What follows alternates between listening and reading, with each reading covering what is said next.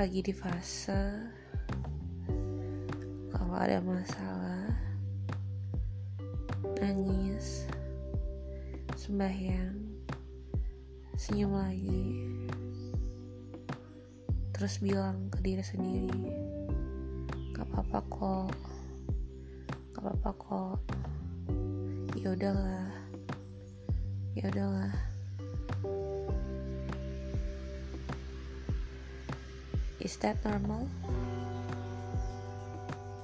Tapi dengan kayak gitu hidup terasa lebih ringan. Nggak terlalu banyak stres. Ya sih stres itu meningkatkan diri untuk menjadi lebih baik. Tapi terkadang aku aku menyadari apa pun yang kita dapatkan saat ini ada adalah rencana terbaik dari Tuhan.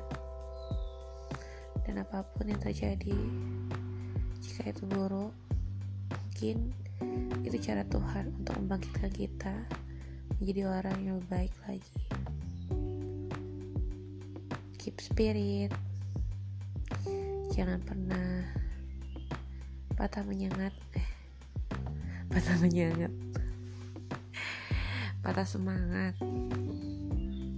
Pokoknya percaya aja kalau kalian sudah berusaha dan hasilnya tidak sesuai dengan apa yang kalian inginkan.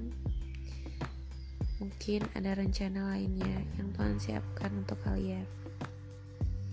Semangat